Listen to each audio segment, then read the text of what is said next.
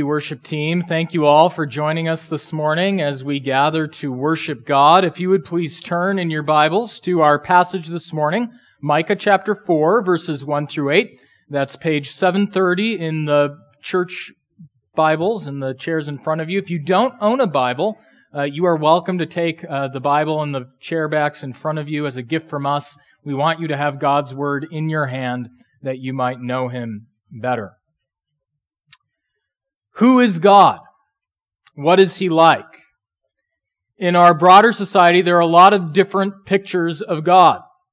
Some people imagine God to be sort of like a cosmic grandfather figure who just kind of gives you whatever you want and doesn't really care what you do. Just kind of turns a blind eye.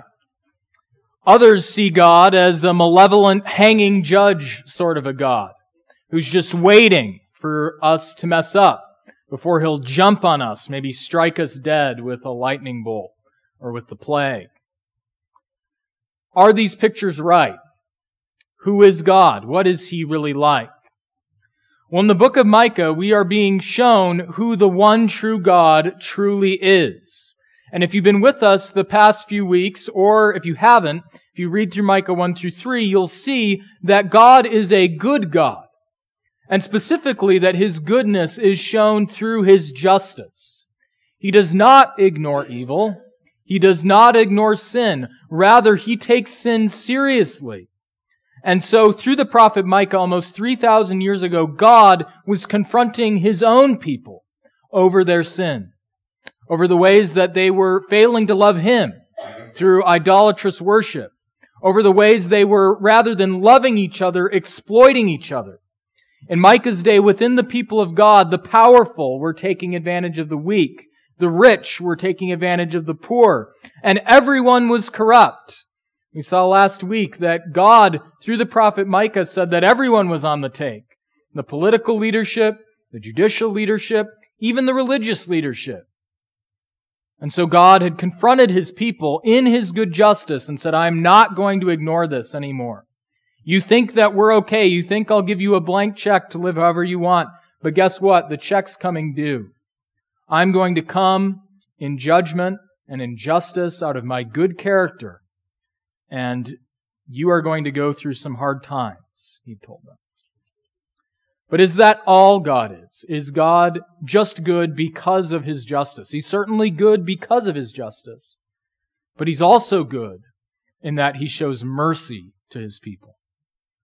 In our passage this morning, that is the main focus. That we've gone through three chapters of pretty dark and seemingly dire warnings of judgment that was coming. Now in Micah 4, we're going to see that God gives a bright ray of hope to his people. Hope that there is great future glory ahead for them despite the immediate judgment that is coming. And so God shows his people that a bright future is ahead for them. But that's not ultimately the main point. The main point isn't that there is a bright future.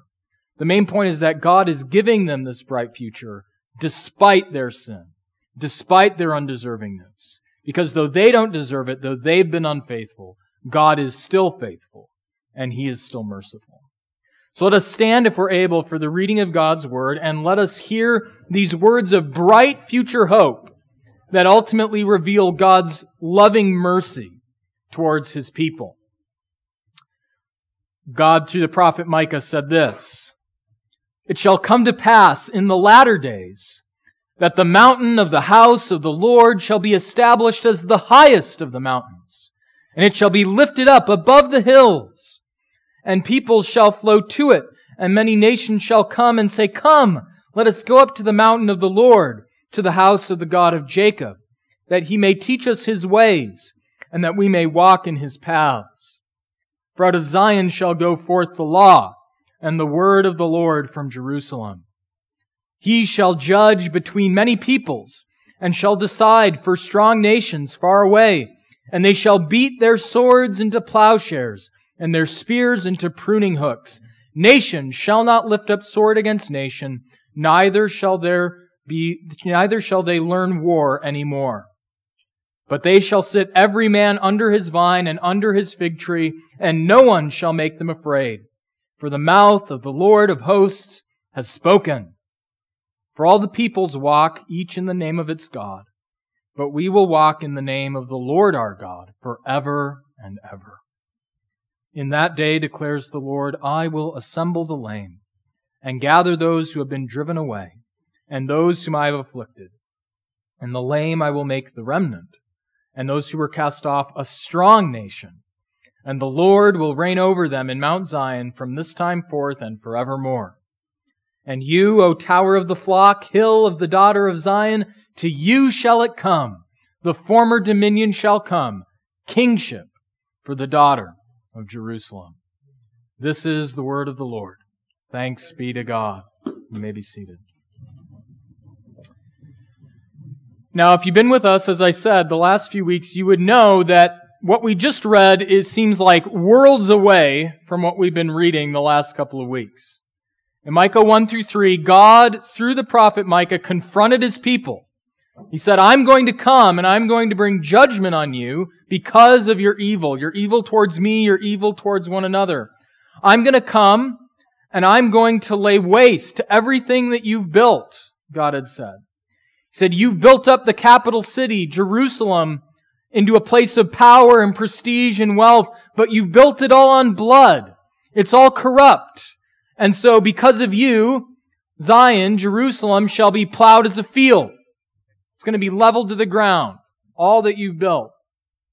He knew that everyone in the leadership of that day were corrupt, and that they were corrupt in part because they were presuming on God's grace. They said, God is the God of Israel. We're his people, and that means we can do whatever we want. We have God's temple among us on the mountain of Jerusalem, and so God will always be with us. No one will be able to do anything to us because God will always come through for us. But in Micah 3:12, the verse that immediately precedes our passage this morning, it said not even the temple would be spared. Because of you, Zion, the capital city, shall be plowed as a field, Jerusalem shall become a heap of ruins, and the mountain of the house, that is the mountain of the temple, will become a wooded height. God said, I'm not going to overlook your evil anymore. Judgment is coming. Everything you built is going to come crashing down, and the temple that you think secures your place with me and secures your whole system of injustice, that's going too. And so God's people, if they were listening to Micah, were probably pretty worried. If what Micah says comes true, judgment is coming from God, and God's temple even is going to be destroyed. And since that's the symbol of God's presence with us, does this mean God is done with us forever? That would have been the question. Is God just wiping his hands of us, casting us off for always? The answer that God gives in verse 4 is that no. Yes, judgment was coming, but he was not casting off his people forever, despite their unworthiness, despite their sin, and instead he had a glorious future ahead for them. And so, having just said that Jerusalem and Zion, which were built on a mountain, were going to be laid low, having just said that the mountain of the house would become a wooded height, that's the short term result, he then says in chapter 4, it shall come to pass in the latter days that restoration will happen. The mountain of the house of the Lord, that in the short term is going to be a wooded height, will be established as the highest of the mountains, and it shall be lifted up above the hills. So he's saying, in the short term, you're going to be laid low because of your sin. So judgment's coming. But on the other side of judgment, I will bring restoration. I will show grace. I will take you who have been laid low because of your sin, and I will lift you back up.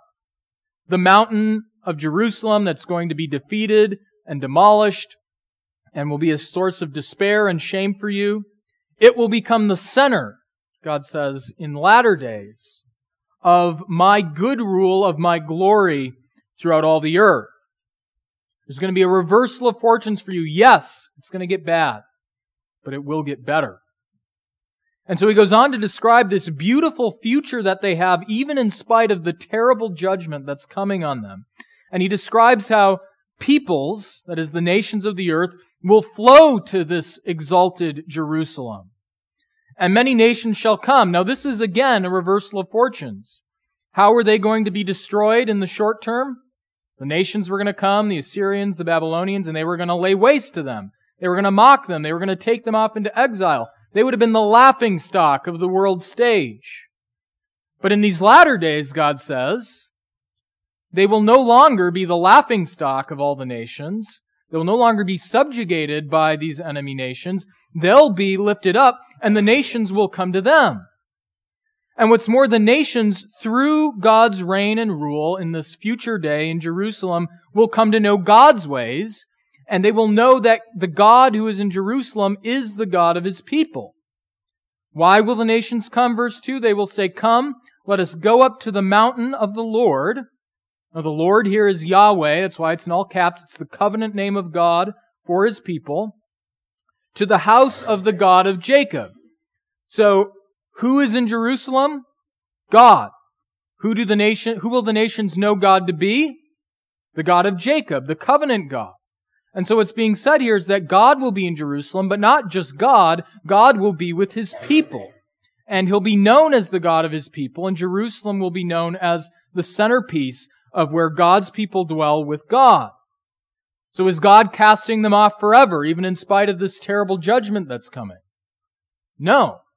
He's saying there's still a future for us, even though you've blown it. Even though you've defied me again and again and again, even though you're exploiting one another, I will still be your God, even though you absolutely do not deserve it.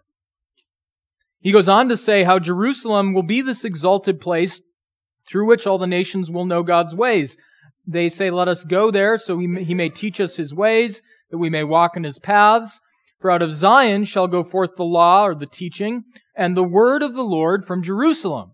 So Jerusalem will be the center of God's ways going out to all the nations.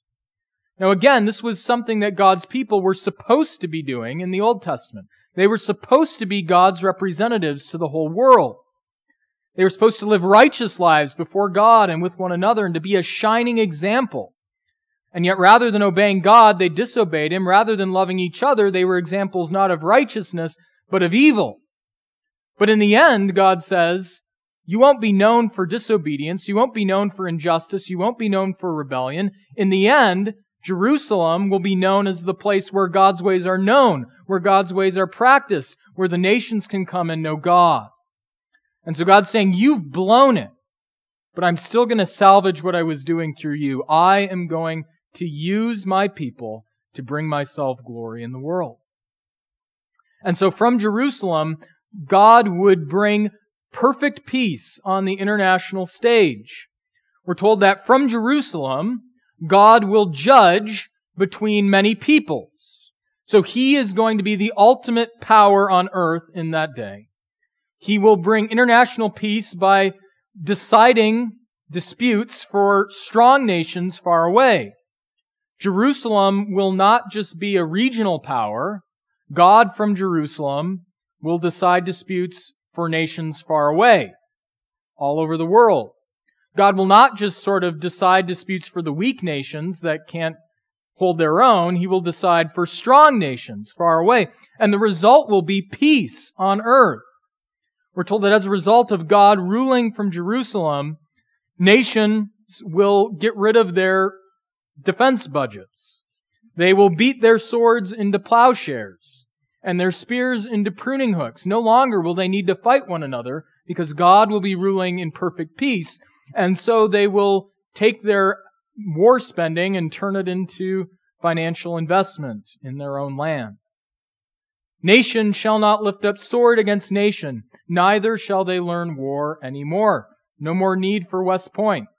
No more need for Annapolis. No more need to be training new soldiers, because there will be peace.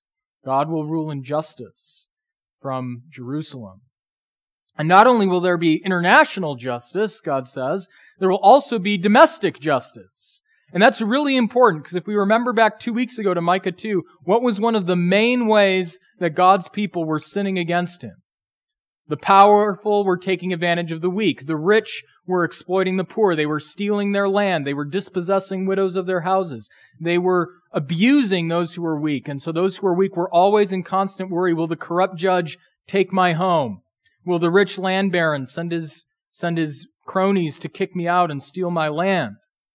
But in the day when God rules in justice from Jerusalem, they shall sit every man under his vine and under his fig tree, and no one shall make them afraid. No longer will the powerful exploit the weak. No longer will the rich dispossess the poor. God will reign in justice, and there will be no injustice in that day, despite the rampant injustice among the people of God in Micah's day. And if all that weren't good enough, we read in verse 5 that God will be with his people forever, and they will be his people forever. Remember, what's, what are they worried about when God says, I'm going to take out the temple? They're worried that God's saying, I'm just done with you. We no longer have a relationship. You will no longer be my people. I will no longer be your God. But what's said in verse 5 is that all the peoples walk each in the name of its God, but we will walk in the name of the Lord our God forever and ever. Not just until judgment comes, not just if we're really, really good and, and keep ourselves in God's good grace, God's people will walk in the name of the Lord our God forever and ever. And so we enter into this beautiful picture where God himself speaks in verses 6 through 7, where he speaks of his mercy. See, all of this, this bright future hope, the main point is not so much that there's a really bright future ahead. That's not the main point. It's important. It's not the main point. The main point is that this future is coming for God's people despite them, despite their sin, despite their unworthiness, despite their rebellion. That God, in spite of everything they've done and everything he sees, is not wiping his hands clean of them. That he still brings not just, he doesn't just like sort of say, okay, I'll let you back, I won't wipe you out. No, he's saying, I have something really good for you, despite how unworthy you have been. My love for you, he's saying, is not dependent on who you've been or what you've done. My love for you is dependent on who I am. And so he says this, verses 6 through 8. In that day, declares the Lord, the covenant God, I will assemble the lame and gather those who have been driven away and those whom I have afflicted. What's coming in the short term for them because of their sin? God's going to cripple them. God's going to drive them away from their promised land into exile. God himself is going to afflict them. And that might seem harsh, but that's good because they've been engaging in great evil. A God who does nothing about evil is no good God. And so God is saying, I'm going to cripple you. I'm going to drive you away. I'm going to afflict you in the short term, but that's not the end. I will assemble the lame. I'll gather back those who have been driven away. I will gather back those whom I have afflicted and the lame I will make the remnant. Those who were cast off, not just a nation, but a strong nation, verse 7. And the Lord will reign over them in Mount Zion from this time forth and forevermore. You see the great love and mercy of God? God is not just some grandfather God who doesn't care what we do or doesn't care what happens to the weak or to the poor or to the vulnerable. He's not a God who just writes us a blank check as though it doesn't matter how we live. If he was, he wouldn't be a good God. But he's also not the caricature of a hanging judge God who's just waiting to wipe us out as soon as we mess something up. He loves us and he cares for his people and he has a bright future ahead for his people, even as he disciplines his people. And so we read that he will reign over them in Mount Zion as long as they're good, verse 7. No. As long as they keep doing what's right? No from this time forth and forevermore. God is faithful to them, even when they're unfaithful. God is faithful to us, even when we're unfaithful. God's mercy flows out of His character, not out of something we deserve. And His mercy is our hope. His grace is our hope. Because if it's up to us, we deserve nothing but God's judgment. And so this should shatter any pride that we have as God's people, thinking that we sort of do good things and get God to do what we want, or that we're all that, that we have reason to boast or to be proud. Our only hope is God's mercy. And yet, thanks be to God that He is merciful, that He is good, and that He is so loving that He doesn't just sort of refrain from pouring out his judgment on us, but that he actually does good for us, that he reigns in righteousness and justice, that he will bring perfect peace and perfect blessing to us. And he does so through his kingship. This is where the passage lands in verse 8. You, O tower of the flock, hill of the daughter of Zion, the capital city, to you shall it come. The former dominion, that means kingdom, shall come. So what's going to happen in the short term? Their kings are going to be defeated. Their capital city is going to be destroyed. The kings are going to be taken off into exile. It's going to, they're going to be the laughing stock on the world stage.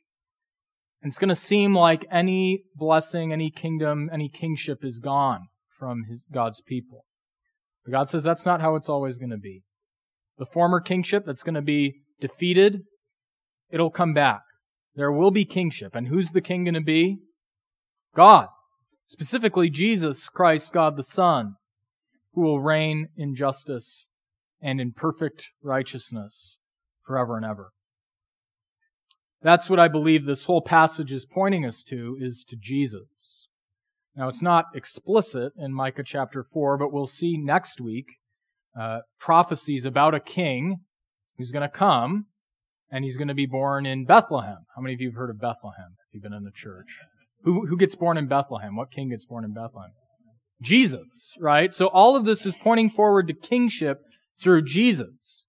And it's through Jesus that God addresses all these problems among his people and secures this future hope for his people.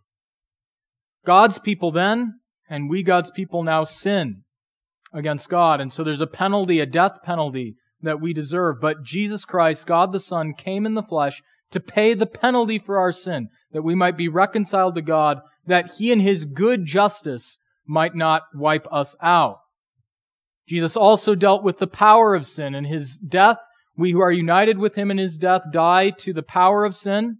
He rose to new life, and through his life, we are empowered to live lives of righteousness. He ascended to the right hand of the Father, where he has poured out the Spirit, that we might live in ways they were never able to live in Micah's day. And yet, as good as all that stuff is, we're still waiting for the day when there's no more defense budgets, aren't we? We're still waiting for the day when there's no more injustice, when the powerful don't take advantage of the weak, when the rich don't take advantage of the poor. We're still waiting for what's being described in Micah chapter 4. And I believe that what's being spoken of here is a reference to, first and foremost, when Jesus Christ returns. See, we live in this already not yet part of history. Already Jesus has come. He's paid the penalty for our sin. He's broken the power of sin. And yet there's still a not yet. We're still waiting for when he returns. And when he returns, he will establish righteousness and justice throughout the whole earth. I believe that's what's spoken of here in Micah 4. What's spoken of in Revelation 20 is the millennial kingdom of God. And so there will be a day when Jesus returns and he does rule in righteousness and justice from Jerusalem. And as good as that will be, it will be even better after the final judgment. A judgment that we can only withstand because Jesus has died for us.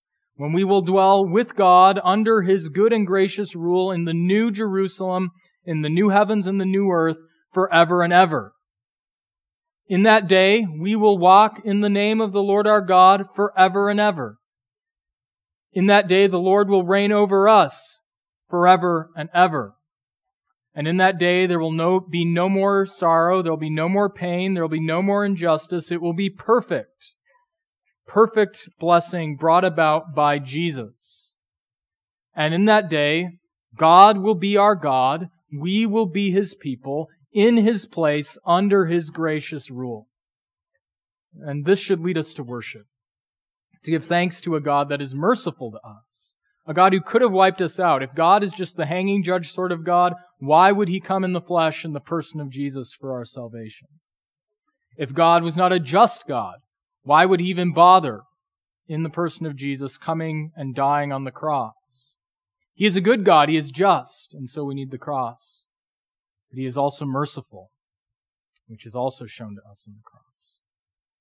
And so all of this secures for us a bright and future hope, not because we've been good, not because we've earned it, not because we're all that, but because God is who He is. And in that final day, in the new heavens and the new earth, we will hear this voice from God. Revelation 21 3, John writes this. Behold, the dwelling place of God is with man. He, God, will dwell with them, and they will be his people, and God himself will be with them as their God. He will wipe away every tear from their eyes, and death shall be no more, neither shall there be mourning, nor crying, nor pain any more, for the former things have passed away. Our God is faithful to the very end. There will be no end to his faithfulness. He is gracious and merciful. Let us give him praise. Let us hope in that, and let us remember in all of this that it is because of his mercy. Let that lead us to love him. Let that lead us to follow him. Let that lead us to give everything we have for him because he is good. He is our hope. He is our God. We are his people and we'll be with him forever. Would you join me in prayer? Our Father, we confess that in Micah's day and in our own, so often we, your people, fail to live rightly before you. And we Give thanks that you are a good God who will deal with all that is wrong in your world, and yet we confess that we're part of the problem too. We know, O Lord, that if you kept a record of sins, who could stand before you? And yet we thank you that you are a merciful God. We thank you that you are just, but we thank you that you are also merciful. And that though we have sinned, you have a great future ahead for us. Lord, we do not deserve this. It only comes to us through your merciful love. And so we give you thanks. We ask that you would help us to live lives of gratitude for that mercy, for now and forever. We pray this in the name of Jesus Christ, our crucified, risen, and ascended Lord, and soon to return. Amen.